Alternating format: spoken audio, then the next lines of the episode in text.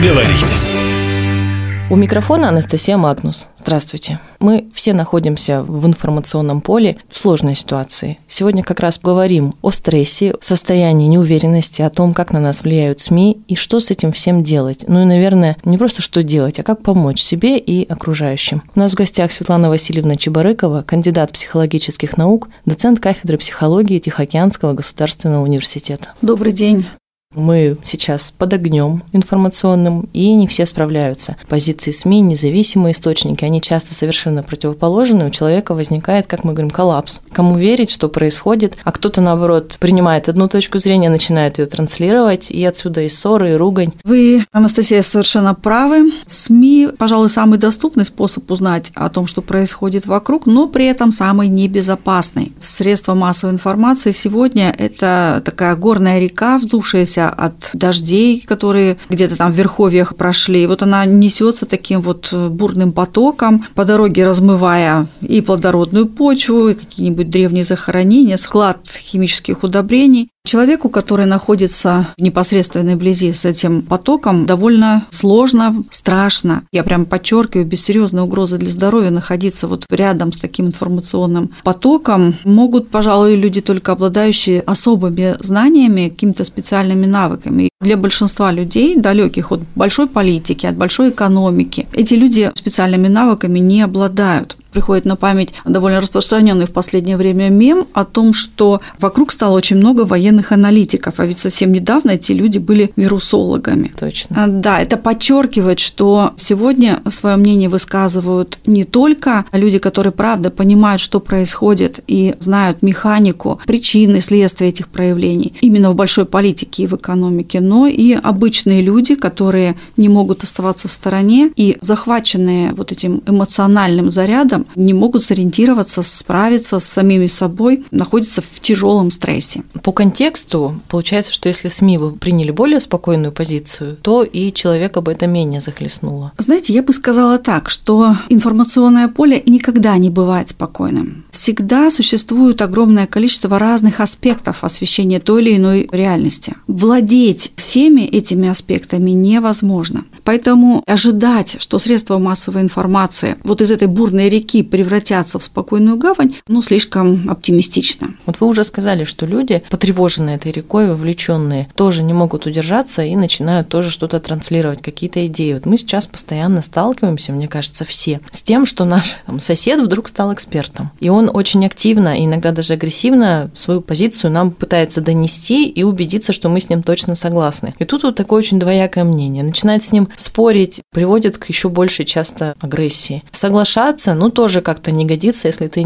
не согласен. Как поступать? Люди в своих мнениях всегда очень отличны. Ну, как если два человека смотрят на некую фигуру, которая одному видится, например, цифрой 9, а второму цифрой 6. Они стоят, смотрят на одно и то же, но видят под разными углами. Убедить другого в том, что я вижу не девятку, а шестерку, невозможно, потому что тот, он реально видит как раз совсем другую цифру. А люди, которые хотят сохранить отношения, отказались от обсуждения событий. Они обсуждают эмоции, с которыми мы живем сейчас или в которых мы находимся, переживая эти события. Я не смогу понять ход ваших мыслей, но зато я могу почувствовать те чувства, которые вами сейчас движут или те эмоции, которые вас захлестывают. И вот в этом месте мы говорим на одном языке. Потому что тревога, боль, надежда, разочарование, радость, стыд, печаль, они всем нам знакомы, и они все в нас сейчас звучат примерно вот в равной степени. И если мы перестанем, уровень обычных людей, перестать обсуждать события, а будем говорить об эмоциях, мы тогда найдем общий язык, найдем этот консенсус. Так просто. Это было бы действительно хорошо, но это бывает очень трудно осуществим, потому что есть люди, которые не могут удержаться, чтобы не поделиться именно новостями, именно информацией. Это был следующий вопрос. Действительно, причем есть люди, которые специально как будто ищут какие-то очень жесткие новости. Но я боюсь сказать с смакуя. Ну, такое ощущение, что они вот прям рады рассказать, какие ужасы где произошли. Иногда непонятно, особенно когда ты уже говоришь, слушай, я сейчас не могу это слушать, у меня сил нет. Когда э, люди делятся информацией, делятся новостями, нам нужно понимать, что действительно происходит с тем другим человеком. Потому что, когда он начинает говорить, есть два аспекта, два момента. Первый, почему он это делает, а второй, для чего он это делает. Почему он это делает, это причина. А для чего это делает, это цель. И если человек передает, рассказывает о какой-то новости, ну, действительно, вот такой, вот знаете, горящей, жареной даже новости, можно предположить, что его внутренний контейнер переполнен, и он не может уже удержаться от того, чтобы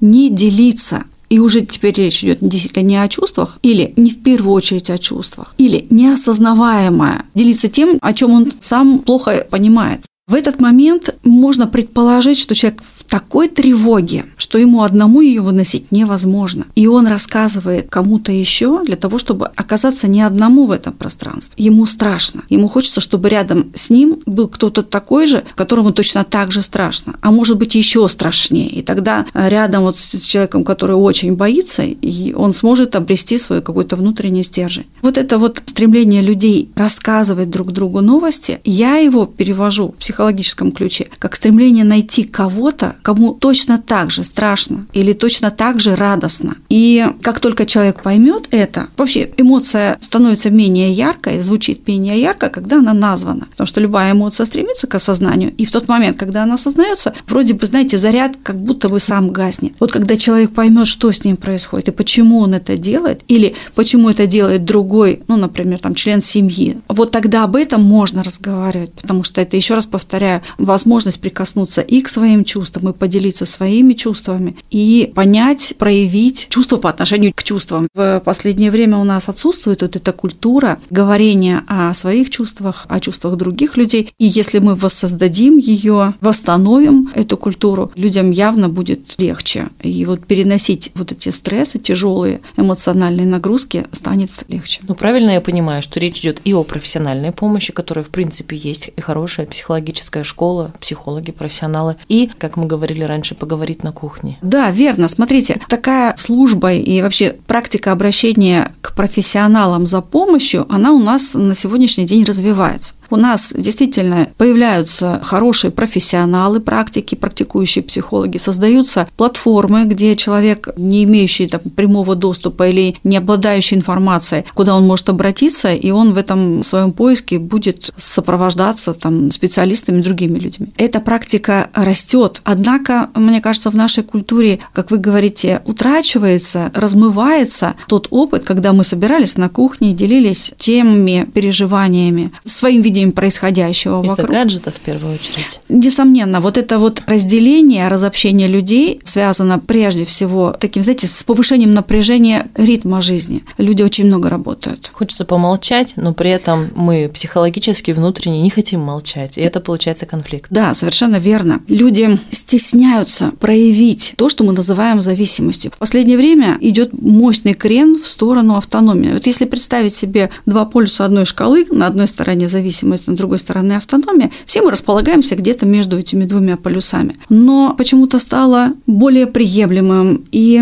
одобряемым стремление человека быть автономным, иметь внутри себя свой собственный стержень, полагаться на свои собственные силы. Вот эта сторона теплая, такое, знаете, мягкое сердце, говорят психологи. Это проявление того, что мы на самом-то деле зависим друг от друга. Зависим не только в каких-то делах, но еще и вот в этой эмоциональной поддержке. Вот эту сторону зависимость другого от того, чтобы находиться рядом, помолчать, не знаю, опереться на уверенность другого человека в настоящий момент, для того, чтобы обрести собственную уверенность. Быть не одному, быть рядом с кем-то, кто может вынести истерику, агрессивную какую-то реакцию, может вынести бурные проявления там, слез, криков, при этом не отвернуться, не уйти. Раньше это было возможно, потому что мы, правда, общались прежде всего с тесным кругом близких людей. Сегодня же партнерами по общению становятся практически весь мир. И поэтому ценность тех, кто рядом, она может быть утрачена, ну, либо там, недооценена. Получается, хорошо, что у нас в каком-то смысле отрезали информационно от некоторых ресурсов мировых. Да, причем именно в том ключе, о котором я говорила. Когда человек понимает, что он не может в силу объективных обстоятельств рассматривать разные точки зрения, он отдает себе отчет, что полной картины он выстроить не сможет не только потому, что у него знаний не хватает, но и потому, что информационные потоки перестали быть такими разноплановыми. Я воспринимаю это скорее с позиции позитива. Уменьшилось количество фейков. Возможность побыть на берегу этой бурной реки, осознать, что туда не стоит без специальных приспособлений соваться, и возможность оглянуться вокруг и увидеть тех, кто стоит точно так же на этом же берегу, для меня это благо.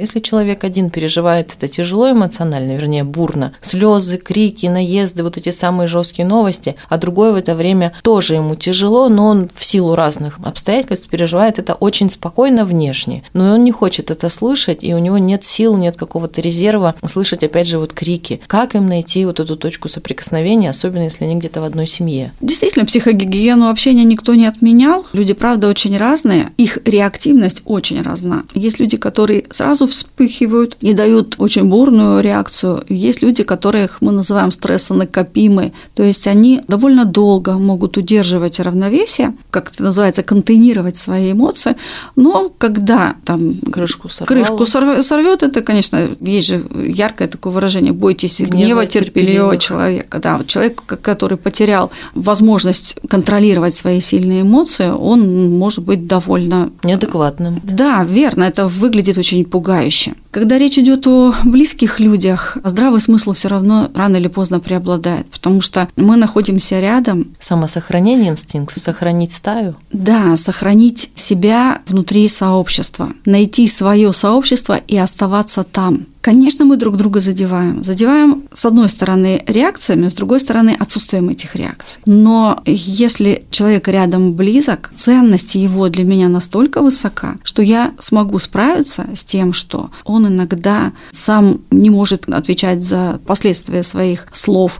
Ну вот в этой ситуации здравый смысл, на мой взгляд, это по возможности минимизировать ущерб для другого человека и находиться рядом с ним. Я слышала такие советы. Кажется, что это прикладывать подорожник к открытой ране. Надо книги читать. Лучше не русскую классику, а какие-то русские сказки, потому что в русской классике много всякого трагического. Смотреть э, фильмы или мультики, какие-то исторические передачи. Выходить на улицу на солнце обязательно. Пить много воды, кстати. Пить много воды полезно в любом случае. Да. Эмоции – это первичная реальность, и она, она есть внутри каждого из нас. Это та часть нашего тела, которая имеет отношение к нервной системе, и поэтому несомненно, позаботиться о себе очень важно, позаботиться о своем теле. Поэтому, да, пить воду, да, выходить на свежий воздух. Не скажу, что на солнце есть люди, у которых трудные отношения с солнцем, кому-то удобнее полутень, кому-то под звездами, и читать про динозавров тоже не возбраняется. Однако, если бы меня спросили о том, как проживать, эффективно проживать эти тяжелые времена, я бы сказала быть рядом с людьми. Во-первых, если есть возможность говорить, делиться, слушать, слышать, этот ресурс нельзя не, не брать во внимание и не использовать. Мы люди, которые обмениваемся эмоциями. Эмоции, они ведь высоко заразные. И поэтому, конечно, если вокруг эмоционально негативно заряженные люди, необходимо от них как бы дистанцироваться. Но если есть рядом люди, которые способны демонстрировать позитив, ну или хотя бы нейтральные эмоции, надо с ними рядом быть. Второй момент. Нужно уметь самому распознавать в себе эти эмоции и учить людей рядом находящихся. Я помню, одна моя коллега рассказывала о том, как ей было тяжело объяснить своему мужу, что вот ее бурная эмоция – это как весенний дождь, что она пройдет. Ему не надо ничего для этого делать. Ему нужно просто просто быть рядом. Но когда она сделала это раз, два, три, он научился этому. Достаточно было просто рассказать. И он не сбежал и не стал сбегать от нее. Хотя она говорит, что первая его реакция была такая, ну, э, в общем, держаться подальше. Точно так же можно, объясняя все, взращивать вот эту вот компетентность у своих детей. А наши дети могут стать замечательным ресурсом для восстановления душевного равновесия, когда мы рядом с ними находимся и разговариваем с ними. И если эмоции настолько сильные, что справиться с ними нельзя, достаточно рассказать своему ребенку, маленькому, ну, умеренно, подросткового возраста, там, юношеского возраста, что происходит с вами. Это, во-первых, восполнит его представление о том, что люди испытывают не только радость, но и печаль, и страх, и тревогу. Родители в этот момент станут ему только ближе и понятнее, и самое главное, он может почувствовать рядом с ними себя в более э, ресурсном состоянии. Защитником. Защитником, совершенно верно, потому что он в силу нежного возраста, не погружаясь в огромное вот это вот, это, не знаю, болото тревоги, может быть как раз тем, кто протянет руку помощи. Если говорить о моем способе проживать тяжелые времена, это быть рядом с теми, кому мы доверяем. Мы часто слышим, человек говорит, ой, я в депрессии, и мы понимаем, что это скорее такой образ. Просто ему сейчас нехорошо, или он не выспался, или все вместе, а настоящая депрессия – это вообще-то страшное дело. Да, пожалуй, самая настоящая депрессия, вернее, самая страшная депрессия – это когда депрессия с апатией, потому что это не только пониженный фон настроения, это не только невозможность увидеть в позитивном ключе свое будущее, но и отсутствие сил хоть куда-то двигаться. Поэтому это действительно очень тяжелое состояние, и здесь я бы порекомендовала не самостоятельно справляться с ним, а все-таки обращаться за помощью к психотерапевтам, к специалистам. Ну а вот, например, угу. у нас есть такие вещи для расслабления, как э, алкоголь, еда неправильная, компьютерные игры. Ну, я не хочу равнять, я не хочу никого обижать, но, наверное, это иногда нас уводит туда очень сильно, особенно если это вредные всякие вещества, те же компьютерные игры. Это депрессия? Смотрите, я бы сказала, когда человек сталкивается с силой, противостоять которую невозможно, если его собственных сил не хватает для того, чтобы справиться с тревогой, большой тревогой, первое, что он делает обычно и не всегда осознаваемо, обесчувствить себя, используя какой-то анестетик, какое-то вещество или существо, или баловство, как говорят ну, есть такая триада, сделать так, чтобы вот громкость этой эмоции максимально снизить. Вот это прям вот прям подкрутить эту громкость для того, чтобы не слышать, не видеть, не ощущать, не чувствовать. То есть вот себя так.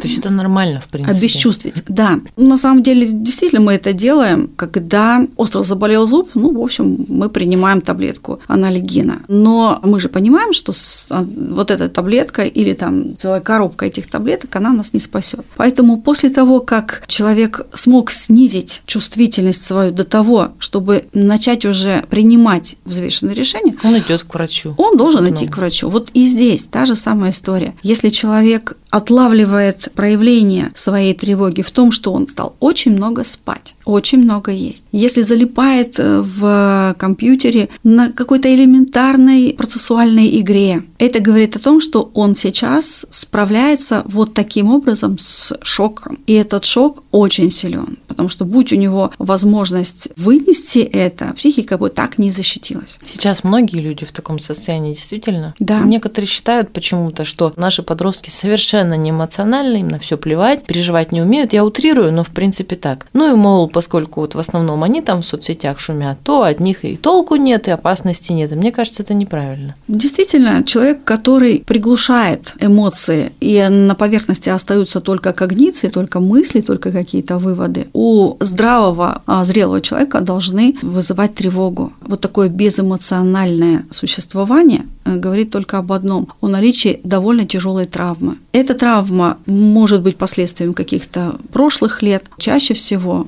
мы видим вот такие шоковые реакции на происходящее сейчас. Несмотря на то, что люди молодые, подростки, они остро переживают момент неизвестности будущего. Нельзя сказать, что все они обязательно там или многие из них попадают в регистр депрессивных переживаний, потому что они способны видеть еще и возможности. Поэтому вот это вот соотношение опасности и возможностей, оно у каждого человека свое. Если человек больше видит возможности, он выглядит э, скорее оптимистом, а иногда недооценка опасности может выглядеть как вообще прям просто азарт. И такой человек преисполнен каких-то там надежд, представлений, да? да, надежд о том, что все будет хорошо и все наоборот складывается вот в позитив. Их, конечно, меньше, но они есть, и мы должны тоже понимать, что он вот так трансформирует внутри себя свою тревогу. Он гипертрофирует ту часть, которая имеет отношение к возможностям. Мне кажется, слово терпимость, которому мы присытились за многие годы, оно вот в плохом контексте как-то воспринимается. Но вот именно сейчас надо быть терпимыми к другому, к его проявлениям. Согласна. Не срываться, по возможности поддержать его. А, единственное, что я хотела бы напомнить, что терпимость, настоящая терпимость, она все равно базируется на знании. То есть мы должны понимать, что происходит с другим человеком и что поведение другого человека рождает во мне. Потому что терпимость – это же процесс, когда мы можем, помогая другому, не разрушать самого себя, удерживать и свои потребности в поле нашего внимания, не забывать о них. Спасибо вам. Будем терпимее, будем учиться, стараться понимать, не бояться и не стесняться. В гостях у нас была Светлана Васильевна Чебарыкова, кандидат психологических наук, доцент кафедры психологии Тихоокеанского государственного университета. Меня зовут Анастасия Магнус. До встречи в эфире. Повод поговорить.